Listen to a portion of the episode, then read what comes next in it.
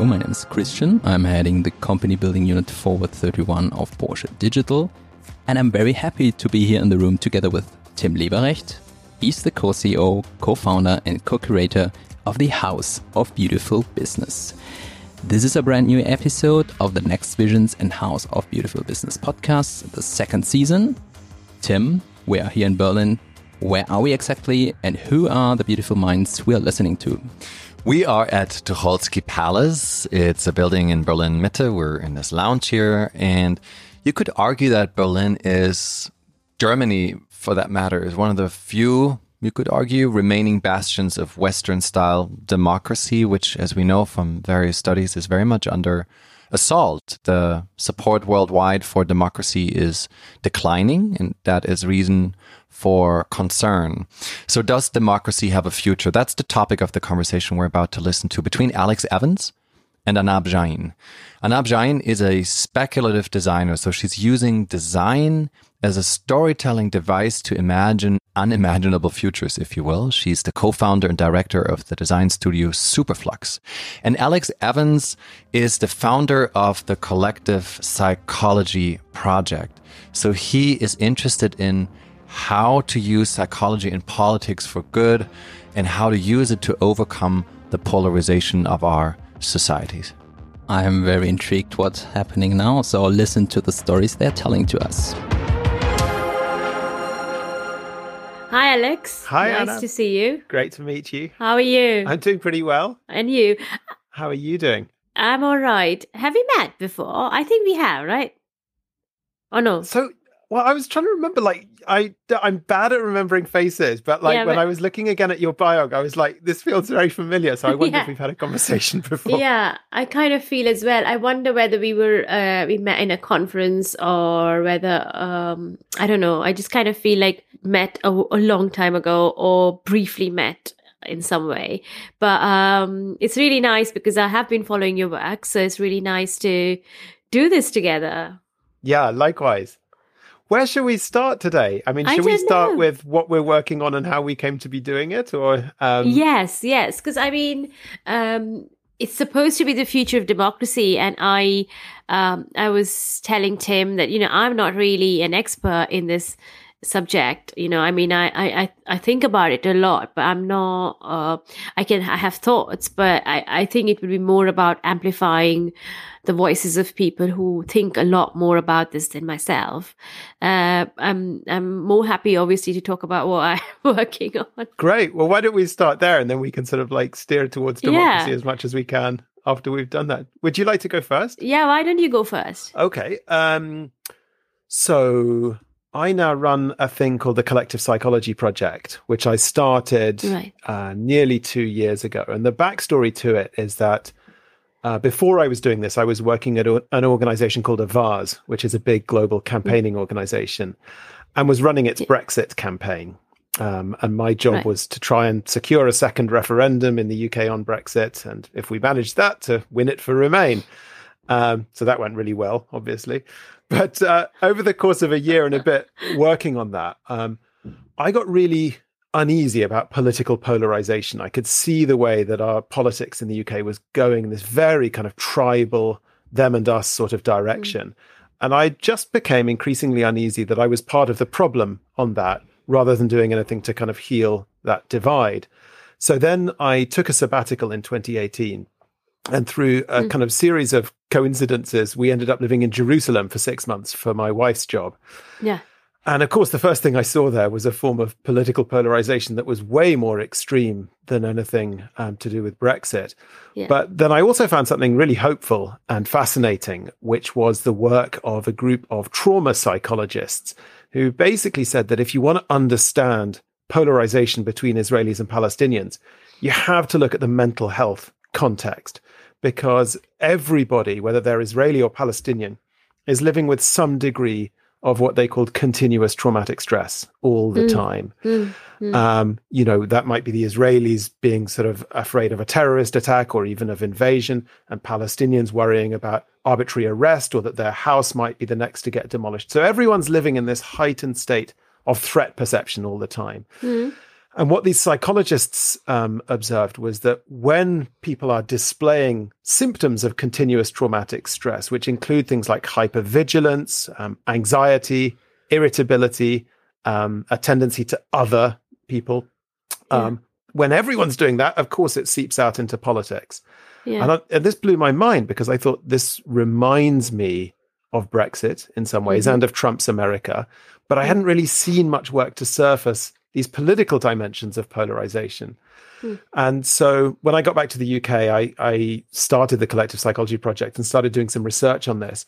And one of the things that really stood out from opinion polling data, both in the run up to the Brexit referendum and in the run up to Trump's election in the US, was how much threat perception there was on both mm. sides of each of those political divides.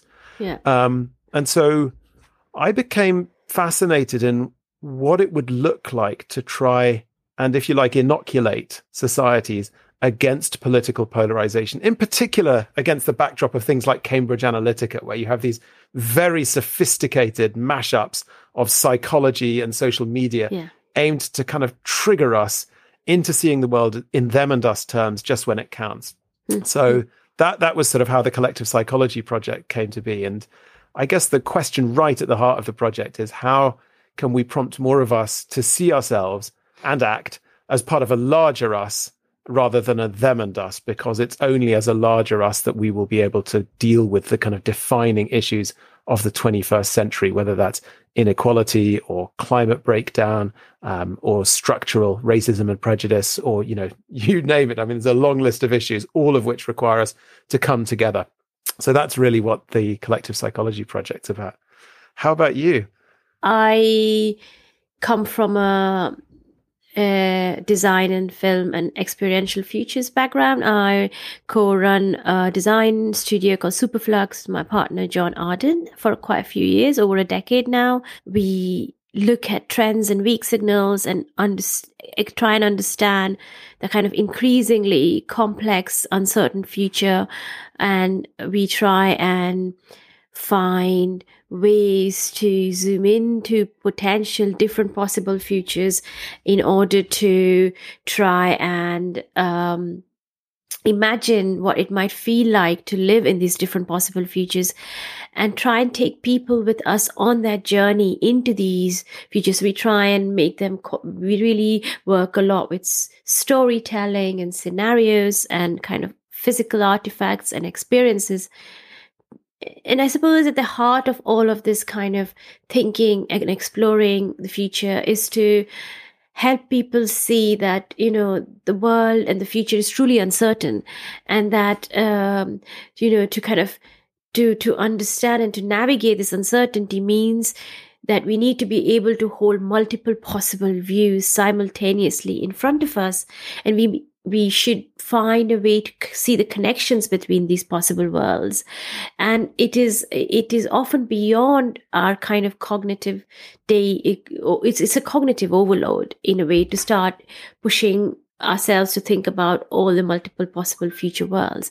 So we try and do that through different stories but i suppose in some way the work we do is similar to yours because at the heart of it is the idea that this kind of emotional embodiment of an experience of a particular future can resonate uh, and, and, and drive home the point around care and cooperation and uh, resurgence and replenishment and all all these kind of things that we need more of. So so to show that kind of the divisiveness uh, that is a kind of a key strategy of current political powers um, is not going to help us build uh, more hopeful, uh, actively hopeful futures. So suppose my work is um, spread across different themes. You know, we've been spent the last five years looking at uh, how can we make the kind of hyper object of climate change more tangible and more palpable? How what might it feel like for a person to understand what might actually feel like a western from a western point of view live in a climate altered future? Um, and so a lot of this work has led me to kind of explore a more kind of a broader idea of politics at a kind of meta level, which I'm calling the more than human politics, where we see ourselves as interdependent with all of the species on the planet, and we start to understand our uh, our post anthropocentric uh, position in this planet, and so if if if we love the earth and the earth loves us back and if we are in this relational uh, bind, what is it that really matters and how should we move towards that? So that's kind of wow. That's that's absolutely fascinating. There's so many crossovers. yeah, um, yeah. I mean, I guess uh, one thing that makes me think of is um, we did some work at the Collective Psychology Project, um, which came out about three or four months ago, right. about collective grief. Yeah. Uh, and it, it actually started out that it was going to be a report about collective grief on climate change, because obviously climate grief has become hugely topical. Um, but then COVID happened. And I said to my co authors, okay, either we need to mothball this until right after the pandemic, or we need to repurpose it as being about COVID. And so that's what we did. But in that report, one of the things, I mean, one of the arguments is that, you know, we may think that this pandemic and all of the disruptions it's driving are completely unprecedented. Um, but actually, that in reality, humans have faced cataclysms lots of times before, and that actually our ancestors have deep wisdom uh, to teach us about how to navigate cataclysms um, if we're willing to listen. And so, wh- where we went with that is looking for myths, like really deep stories that had helped people in the past to navigate times of cataclysm. And the three that we sort of picked out um, were we called them apocalypse, restoration, and emergence. So apocalypse, I mean, obviously these days, you know, we have a whole genre of apocalypse fiction. Yeah. Um, yeah. yeah. But and it usually means the end of the world. But you yeah. know, we we were making the point that, you know, in, in the original mythic context, apocalypse means something different. It's all about a revelation, a kind of unveiling of reality as it really is, a, a huge reality check.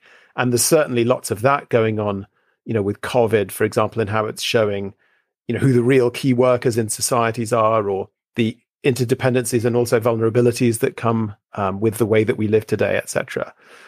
Um, restoration, second, is the you know those sort of myths that are about how something fundamental has gone wrong in the world and needs to be repaired in some way. And it always fascinates me how many of the kind of most wildly successful works of fiction um, in like novels or movies are so often restoration stories. So you think of like Harry Potter or Lion the Witch and the Wardrobe or Star Wars or Lord of the Rings. These are all stories where something fundamental has gone wrong and needs to be repaired, often by a kind of heroic act of self sacrifice. And that's interesting because I think self sacrifice is another theme that's present in this moment in the way that, for example, people are being asked, or, you know, during lockdown, we're asked to kind of stay at home and avoid social contact in order to protect the most vulnerable people in society. Um, and then emergence is, I guess, the sort of you know the the one that's fascinating to me because I think restoration is a really powerful story, particularly when we think about our relationship with nature. You know, I've always kind of hated sustainable development. It's such a dry concept, whereas restoration, the idea that we actually heal the damage we've done, uh, is much more energizing. But then when you're looking at human society, I think, you know, if it's just a restoration story, it's quite backward looking. It sort of implies there was a perfect order that we need to find our way back to.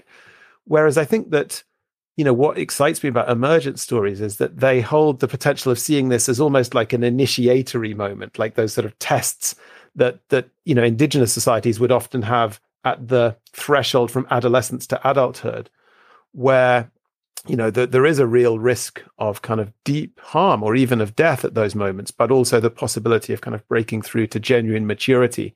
And that in some ways, when you look at an issue on the scale of climate change, th- there's, you know, wisdom in there for us about this kind of moment that it is a sort of test about can we make it through to an us, which includes all 7.8 billion people and other species and, you know, people and other species that haven't been born yet if we can see ourselves as part of a collective on that scale, then that's what passing that test looks like. But if we can't find it in ourselves to do that, then we're not going to be well equipped to navigate this kind of stretch of rapids on the river, if you like. So I feel like, you know, those emergent stories where, you're looking at not just what's being revealed in apocalypse myths, not just what's being healed in restoration myths, but also what's being born in us. Um, there's something kind of you know really powerful, I think, in those sort of stories. Absolutely. I couldn't agree more. I've been reading actually this book, which is under my microphone called After Geoengineering by Holly mm-hmm. Jean Buck. And um, her last chapter is really um, about this idea that, you know, um, climate restoration is a is a nostalgic project even though i i, I think there are many things that where restoration makes a, a, lot of sense and is is is deeply meaningful.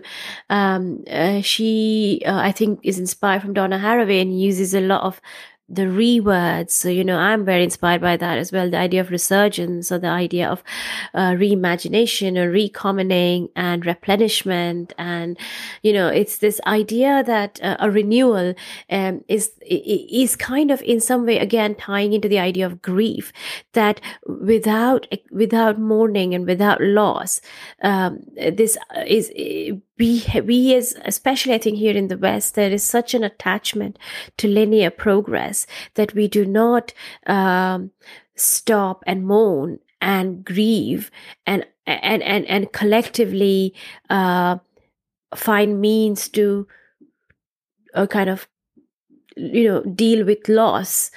Um, because we we have this inherent um, kind of uh, deep rooted uh, you know, kind of idea that there is only progress and there is infinite progress and things can't end because there's always going to be it is going to continue this way this exponential growth even. So i think i think challenging that idea of you know this challenging the pursuit of novelty and challenging um, this kind of um, desire to keep going draws in very nicely with the idea of emergence because that means you are ready to lose and you're ready to acknowledge the instability and the uncertainty that comes with loss. And you are then ready to find ways to navigate that instability. And I feel moving forward, we have so much, as you said, all the issues you mentioned, from climate crisis to you know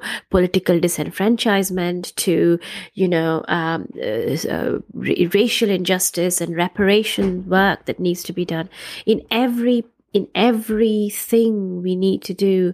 There is go- that there is a need for us to find a way to navigate so many different um, um, kind of moments of uh, deep uncertainty that the only way we can do that is without othering, you know, without uh, taking sides, you know, uh, by coming together. But it's, uh, and that's where I think the politics comes in, I think, and, and the idea of democracy comes in, because I think it is intentional to keep us divided is an intentional, very deep rooted uh, strategy of divide and rule and every level. So it's not just governments, it's corporations, it's social media platforms. Social media platforms today are weaponizing outrage so that people are constantly outraged and, and lashing out at each other. That's what brings you back to see who outraged whom more and, you know, who got more angry at who. And that is keeping us uh, at it's that is at odds with the need to move together to, to, to towards emergence or resurgence or you know whatever. So i think that's where i think at a fundamental level if we were to talk about whatever democracy means if to, to bring it to that would be to say that you know um, there is no static definition of democracy. And um, uh, its sense and its contents can be defined by us, by the kind of desirable future that we want to head towards. So, so I could kind of ask you, what should democracy mean and stand for? Yeah, it's a great question. I mean, I, I think the two things that stand out for me in what you just said, I think one part of it is I agree with you about the deficiencies of democracy as we have it now. Someone once described it to me as a, a snapshot of a disagreement that takes place once every five years. And I think there's real truth to that. There's no effort to kind of bridge the gap or find common ground or think things through together. It's just like a snapshot. Uh, and then we're told, there you are, right, leave it to the experts for the next five years. Yeah. And I, I also agree with you, of course, about social media and how the algorithms that determine the content that we see are all based on just what will monetize our attention most effectively. And that's obviously usually the triggering content or the outraging content or the stuff that will push us into a fight or flight response. And I guess all I'd add to that is that I, although I mean, I absolutely agree with all of the criticisms made of companies like Facebook on that. I, feel like it's a, a, much broader problem than that as well, because if you look at a lot of um, the media, for example, um, you know, I look at The Guardian, which loves to kind of preach about Facebook, but actually is guilty often of the same things of sort of finding the most sensational spin on a on an issue that it's covering. And also when you look at NGO campaigners, I mean, I've spent lots of my career working with NGOs and the the people who work in that world, myself included, like to see ourselves as the good guys, as the progressives. But actually very often you know, we will build campaigns around the idea of like we've got to have a really resonant baddie, a really good villain, um, and we know that that that works well for kind of generating media hits and maximizing supporter engagement and fundraising income and all this stuff. But unfortunately, it means our whole model of campaigning rests on othering somebody. And so, even as we fight for progressive internationalism on issues like climate or international development or refugee rights, we're entrenching the very them and us dynamics that imperil progress on those issues. It's a deep irony. And so, one of the things we're working on a bit at the Collective Psychology Project is to try and find examples of larger us campaigning rather than them and us campaigning. So, what are what are the examples out there of campaigning that fights for kind of values and principles, but in a way that persuades, that builds bridges, that constructs a larger us? And you know, I always love the example of the way that the equal marriage movement in the US used deep canvassing as a political tactic. So they trained up activists to have these very emotionally demanding doorstep conversations with their most ardent political opponents, with the kind of real homophobes, and go out and sort of have conversations that were designed to start with listening and then finding a, a sort of place where empathy could occur, some kind of shared experience, and then work out from there to kind of, you know, play back what the activist had heard. And they, they were sort of, you know, it was very resource intensive. The conversations took a long time. The training to do them took a long time, but it sort of won over people from the other side of the political spectrum, which was something that, you know, conventional wisdom said was impossible. So I guess, I mean, and to come to your question about what, what it means for democracy, I guess, you know, my takeaway from that is that we need to pay more attention than we have tended to do to the feedback loop or feedback loops between the state of the world and our states of mind. Because I think that, you know, in an age of, you know, kind of where in one sense we're all hyper empowered, you know, we can all have a global platform, our views and the things that scare us can kind of ripple through this collective central nervous system that social media has basically become. So we all have, you know, a platform and have influence. And so the question of our individual mental and emotional state becomes you know something that has collective impact. I mean if we are able to stay rooted and stay centered even in the face of things that might be deeply triggering to us if we're able to feel empathy for our political opponents um, if we feel like we have agency and feel like we belong in a community where we're valued these things will all push politics in one direction. But if we feel lonely and alienated and like we have no power um, and if we, you know, are not able to kind of manage our mental and emotional state in any way, then we're just ripe for the picking by those sort of, you know, the forces that you mentioned earlier that have a stake in keeping us in them and us mode. So I think that just leaves this big question about, well, if, you know, whose job is it uh, to help kind of propagate those capabilities so that we can take care of ourselves and take care of each other and our communities, and then ultimately take care of our societies and the world, recognizing that each of those challenges is both political and psychological at the same time. But it sounds like, in a way, that's the sort of work that you do at Superflux. That's what's so fascinating. You're making it experiential, it's not just analytical at all. No, yeah, it is exactly. I mean, I suppose at a very, you know, a, a, like a drop in the ocean sort of a, a way. To be honest, it's it it kind of we often think of it as a form of slow activism in in a sense that you know um, we all fight us our, fights in different ways. And uh, can can the can the stories we tell and the worlds we open up uh, kind of spark reflection and critical thinking uh, and raise questions amongst uh, people who bear witness to them eh, and enable them to tell their own stories, enable them to reflect on their own choices and decisions and the actions that they are taking today. Um, and uh, these are very uh, difficult things to measure, and and that's that's that's why um, it's hard to know whether you manage to change people's minds or not. I really, I didn't know about the deep canvassing uh, project, and I find that fascinating because that would have felt so immediate i imagine that you know you you are in this one-on-one conversation with someone who, who you know is going to completely disagree with you presumably but within that time that you are able to potentially change their minds. Um, I have um, what we find is in the stories and the futures we tell um, with the with a very big kind of a headline that this is not a prediction.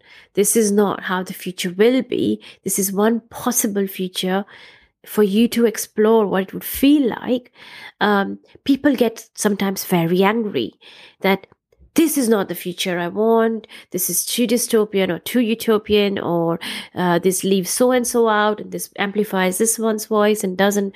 And and and and you very quickly realize that we we so much want to hold on to our kind of certainty and what we know as being the truth, and um, there is there is it's very hard to see beyond your idea of truth as something else that could possibly be there.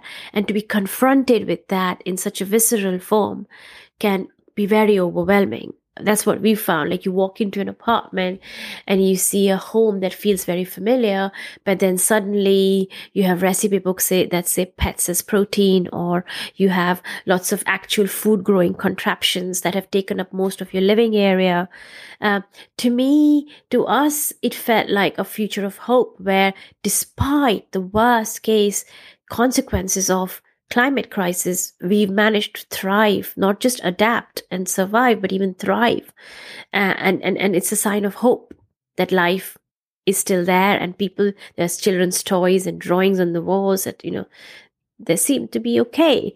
But it's really difficult for people to, to get into that. Of course, it changed completely after the wildfires in Australia because this show was still going on.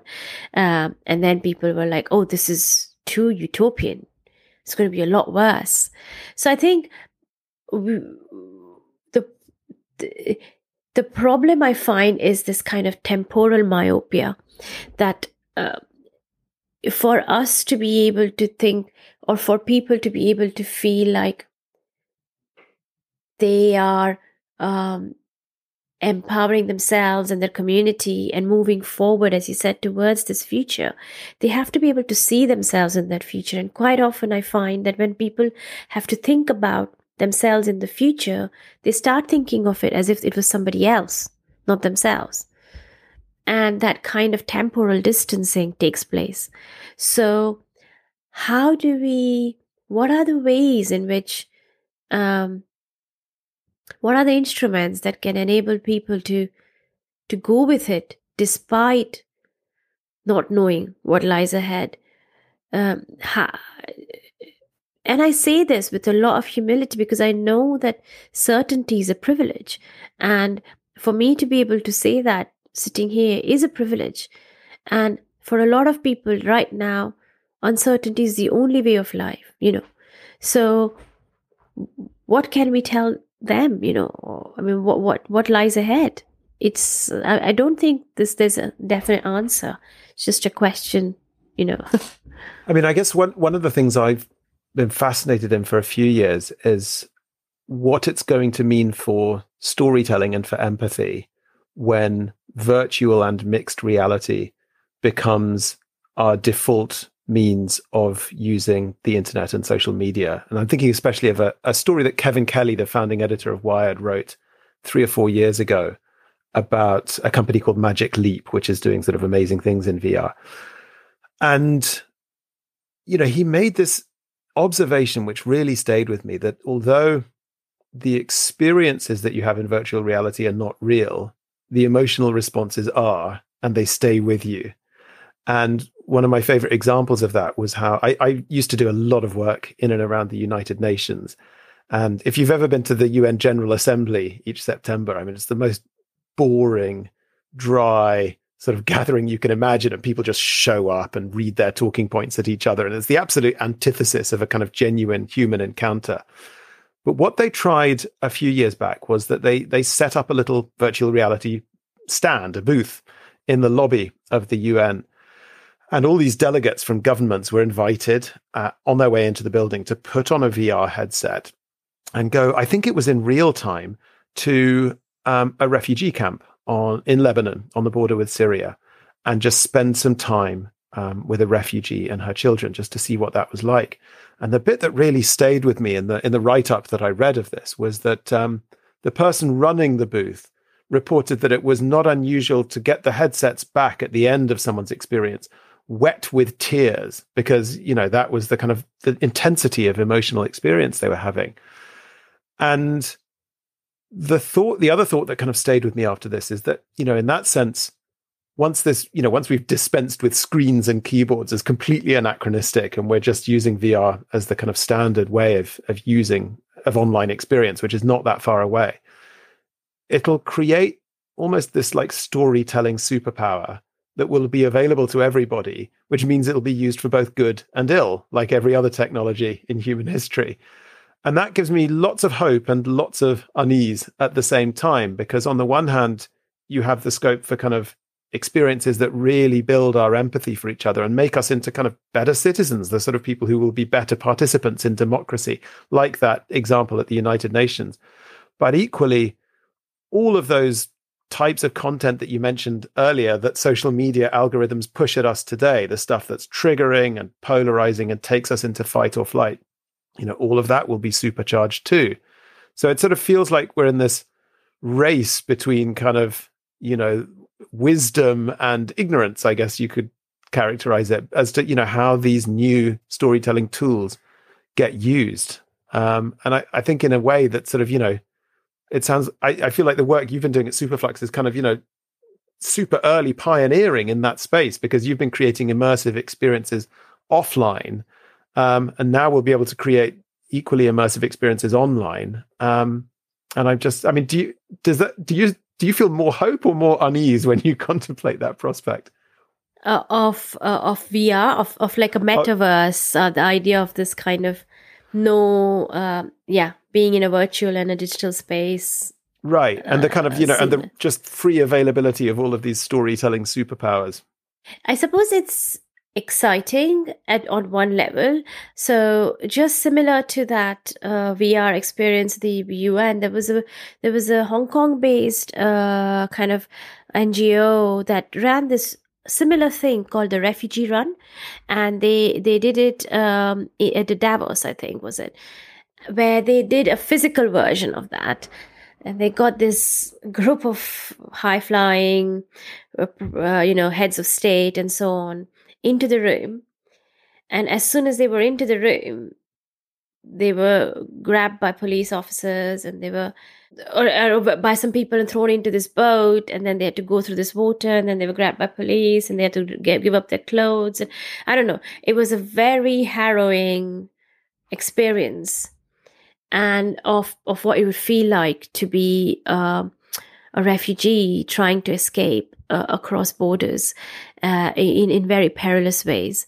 Um, and again, it completely brought them to tears, and it was it was it was very. Uh, so I think I think uh, I, I, I do believe that uh, that power of storytelling is super powerful. Um, my only I ha- which is something I think I, I question about VR is um, is that sort of weird experiential distance. Uh, like I feel um, we we are our bodies as much as our minds, and um, um, you know we are wired as biological beings. And what does what do our bodies do? in response to various situations in ways that sitting on my sofa with a VR headset may not allow me to do. I think there are many, many powerful stories to be told. Um, it is then a question of the fidelity of the medium we talk about. But I'm sure um, there are some there are lots of different ways we are we ourselves are looking into kind of you know what is it that we can tell that would feel compelling? Um, like like you just mentioned the un story um, is deeply compelling. Like i feel like the stories uh, perhaps have the our biggest hope stories are our biggest hope. Because you know from time immemorial we've always told each other stories. It's it's a question of what are the stories we are telling? Whose stories are being heard?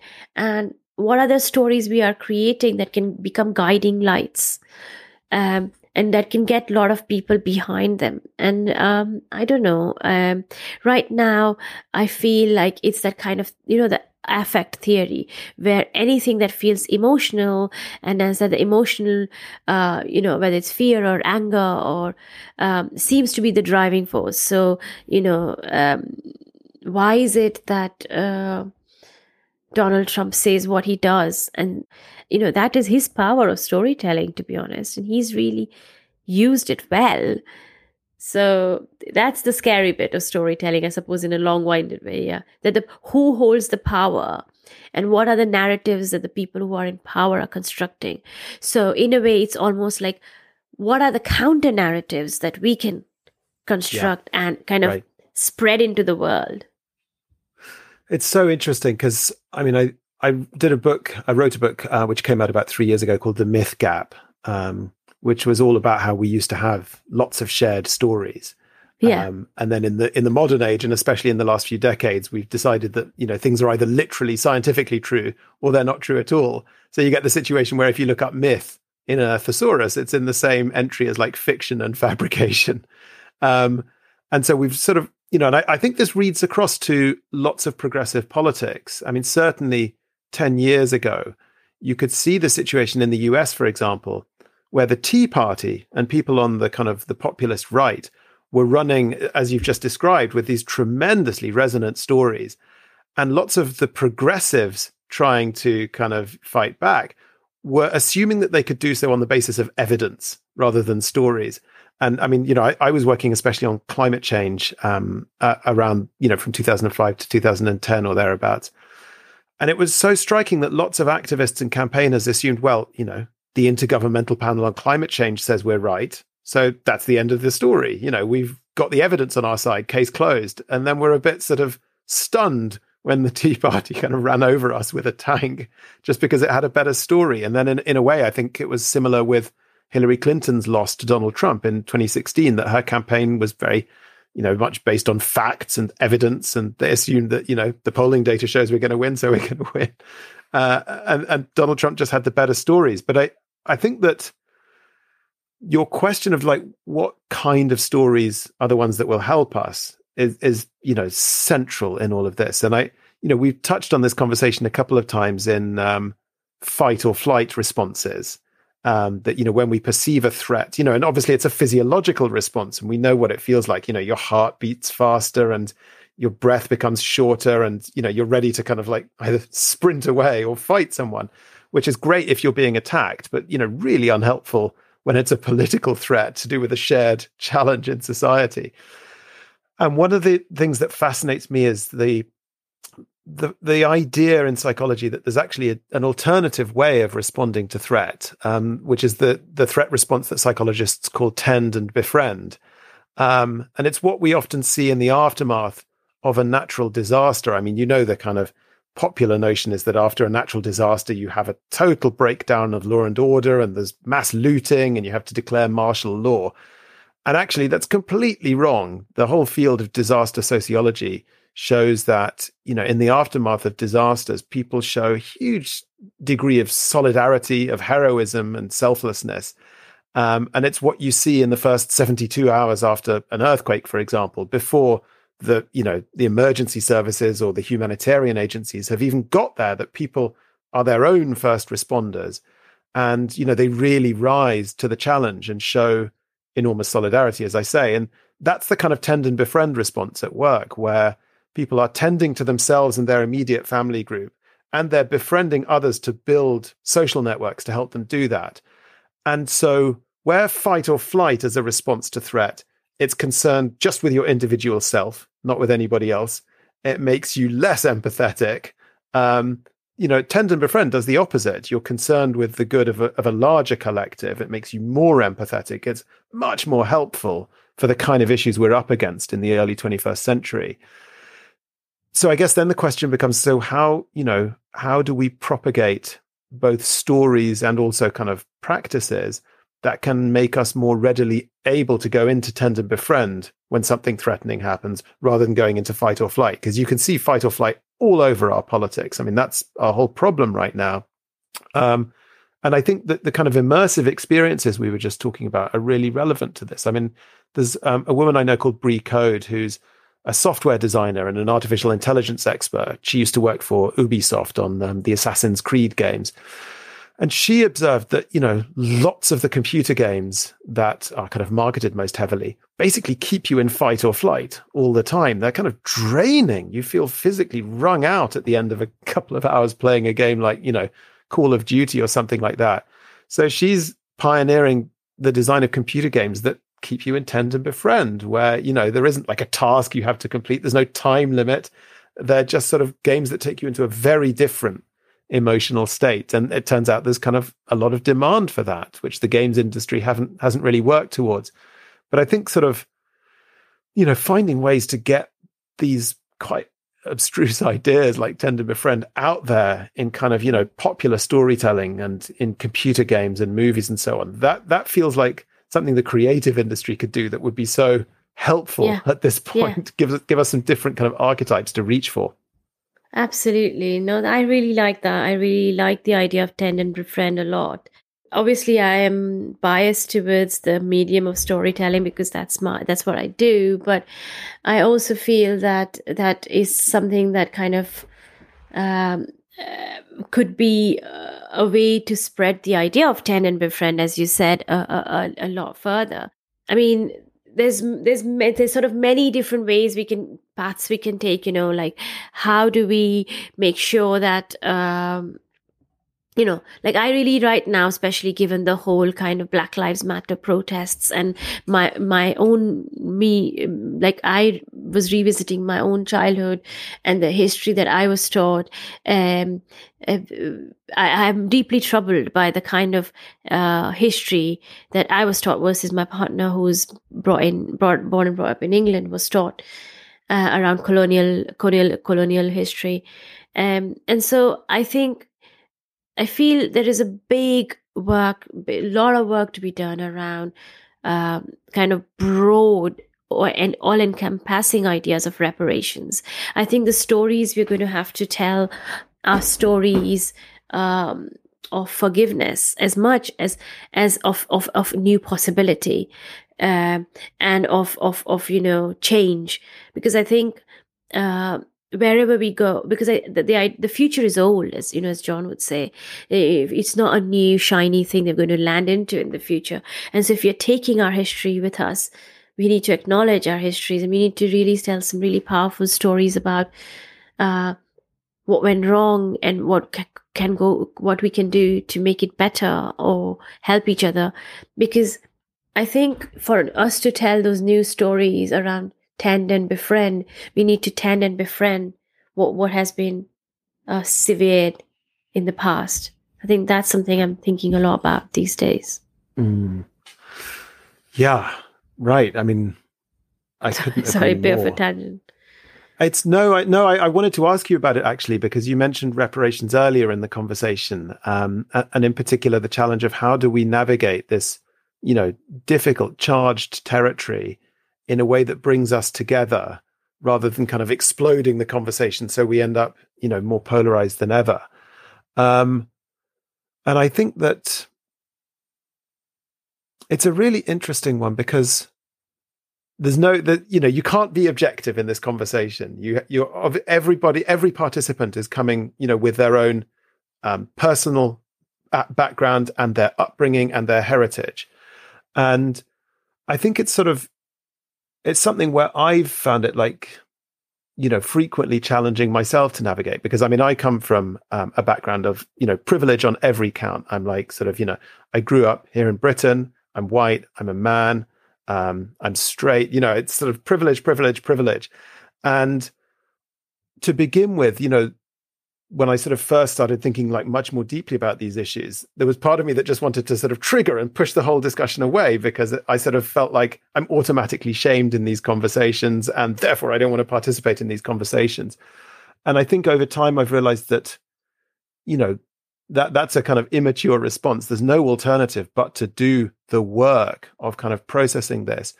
But equally, I think it's helpful if we can have route maps, I mean, stories, I guess, that can show how doing that work, both individually and collective, you know, where it can take us, the kind of gifts that that has in store, so that it doesn't just become a discourse about kind of punishment and shaming, without without in any way ducking, you know, not to duck the wrongs that have been done.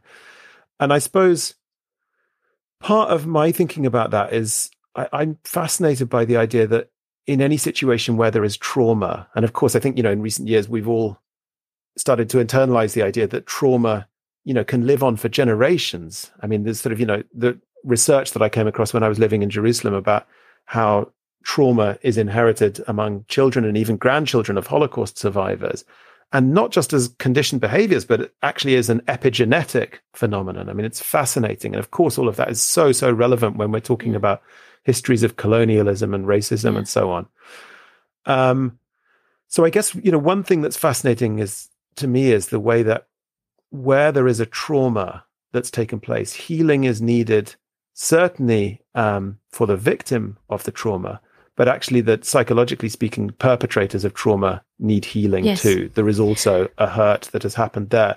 So that feels like some something that can help yeah. us in this, I guess, a sense that all of us ultimately need to be yeah. healed, including those of us whose, you know, ancestors were perpetrators of some of these yeah. harms. Absolutely. Um, but what do you what do you I mean, what what sort of stories or kind of route maps to use that broader framing do you, do you think can kind of help us to find our way through this territory in a way that does ultimately bring us together. Sure. Yeah, no, I mean, there's something we're working on at the minute. I mean, when I, I am also in no position to be able to talk about really the idea of reparations at a very civic, you know, in a very civic justice, social justice way. I'm thinking, I'm inspired by the work of Jason Moore and Raj Patel, who talk about reparation ecology. And when you talk about reparation ecology, you're talking about every reparation at an ecological scale. You know, we cannot talk because I, am I'm, I'm I'm very deeply embedded in in the climate change uh, um, uh, issue and you know the projects around that, uh, thinking about what it means. You know, um, uh, to move into a future which we are going to have exaggerated um, crises so it is about uh, they they connect the points dots around um, uh, capitalism but capitalism is connected to colonialism is connected to kind of the way women indigenous people and slaves slaves were treated, people were treated, the kind of uh, the way we treat our planet, the way we treat we extra- the extractive methods of capitalism that have many have constantly extracted resources from our planet from without having giving things back. So at every scale, that the idea of reparations at a meta level of what does it mean to reconcile, to replenish and ream. But I think it, so. The story has to start with recognition that there is that there is a way that we cannot do any othering. Nobody needs, to, everybody needs to come on board. So I completely agree with you that when you start doing uh, accusatory, reactionary shaming, that puts people who could be your uh, comrades on the opposite side. So everybody, we need comrades. And I think the way to do that is to recognize. From recognition, we can then move into what they call reimagining and uh, to, towards uh, what an altered world could look like. And that's something we're doing. We're using, I suppose, this kind of genre of mythopoetry or kind of, um, more uh, kind of uh, artistic uh, approach in this instance to imagine an altered world uh, where um, um, uh, we experience resurgence. So at, at a human level, at a planetary scale, um, at, at the relationship between humans and non-humans, at the, at, at the things we hold value as opposed to it being extractive is reciprocal in nature.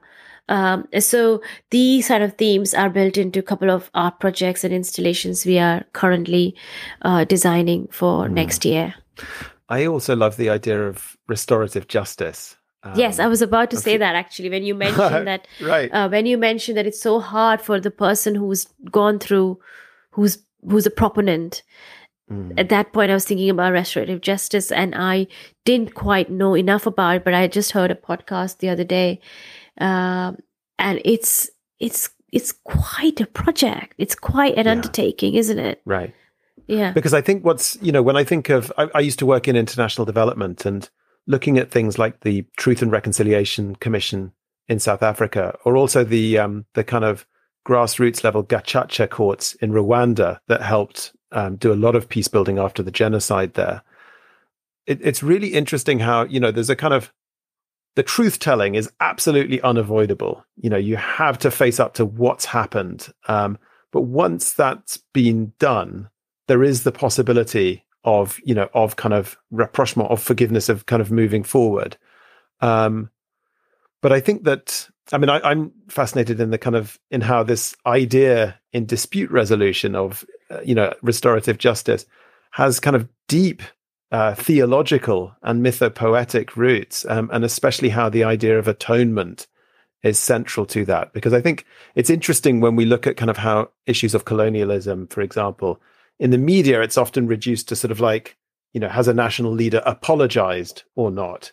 And and I, you know, I don't mean to disparage that. There can be an important place for that, but you know, atonement in a way is a much deeper idea because, as you're saying, it's not just sort of oh sorry that that happened. It's it's going beyond that to do everything possible to right the wrong or the injustice that has been done. And so that takes you into reparation but in a way that can be creative and imaginative rather than punitive and reductive.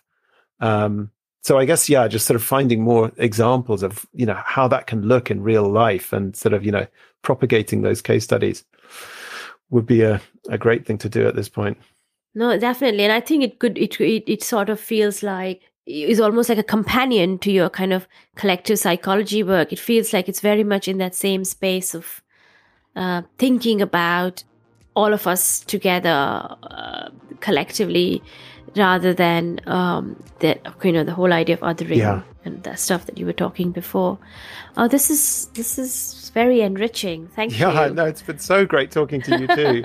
Thank you. yeah, I know. I I yeah, I really I learned a lot, and I kind of feel like I should pick your brains again one day soon. I'm sure we'll we'll do that. Likewise, I would love to. I'd love to stay in touch. Wow, so many insights. I think the most compelling thought for me, to be honest, was jumping between the macro and the micro. What do I mean by that? So actually, I think if I look at myself, um, and let, us take maybe COVID-19 as a recent happening. I think for me was, was rather abstract, something in the TV that is happening in somewhere in China. And then mid of March, suddenly from zero to 100%, it became a very personal topic. So this is what I mean something abstract on a macro level became incredibly personal on a micro level. And I think that's an interesting thought that impacts also, I think, the big storytelling of politics pretty much. What do you think about it, Tim? I think it's fascinating that um, these big issues need stories and experiences and emotional experiences. Very much what Anab's work is about. It's films and it's speculative designs that does, I think, help you form a different kind of awareness than, let's say, abstract PowerPoint slides or reading facts and figures. And and Alex, in a way, is also really referring to the power of stories and saying we need a bigger story, we need a larger us, we need a greater story, a new narrative. That's the only thing that is going to help us imagine a better future and then basically join forces and align and overcome polarization if we want to build a better world after COVID 19. And that's very much lacking, isn't it? I mean, we're very good at imagining dystopian futures, but we're not very good actually at utopias and imagining positive utopian futures and dreaming big. I think we're kind of self censoring ourselves in a way. Well, I like PowerPoint, so no, uh, but but I, I completely agree because um, if you look, for example, I, I think sustainability is such a topic for me. I think you can read a lot of studies, and I think no one doubts these studies. Okay, let's say most of the people don't doubt these these uh, studies. Nevertheless, if I'm really true to myself and really honest, do I shift and change my behavior tomorrow? And I'm frank here because it's just between me and you, Tim. I'm not so super sustainable in my behavior. And I just ask myself right now why. And I think that the issue is exactly what I said in the beginning is on the macro level, I get it. On the micro level, then the question is, how can I change the behavior? And really to make this translation, make it a personal issue, not something in the TV. I think it's really a challenge that needs to be solved. Yeah, I was, I remember I was once at a conference where they had uh, put up tents in the basement of the conference uh, center. And then it was, I think, eight tents, and each of these tents basically featured the air they had collected or simulated rather from various cities in the world. So you walked in there and it's like, well, this is the air you breathe in London. This is the air you breathe in Sao Paulo. This is the air you breathe in Beijing. And it was fascinating because, first of all, you realize like how different the airs are. And then you mm-hmm. realize how incredibly polluted and horrible the air is if you step into these tents just for a few minutes. And, you know, that experience showed me that suddenly I, I think it was a real wake up call, much more so than reading about air pollution. You know, it was just really literally stepping into this tent and having this experience for a few minutes. It's, it's a wonderful example you give me basically to explain how to make it very precise, to make it personal in the end. That was a further episode of the Next Visions and House of Beautiful Business podcast. So you can find further cool episodes on every podcasting platform. Looking forward to, um, to continue discussion within the next episodes of the Next Visions and House of Beautiful Business podcast. Thank you, Tim.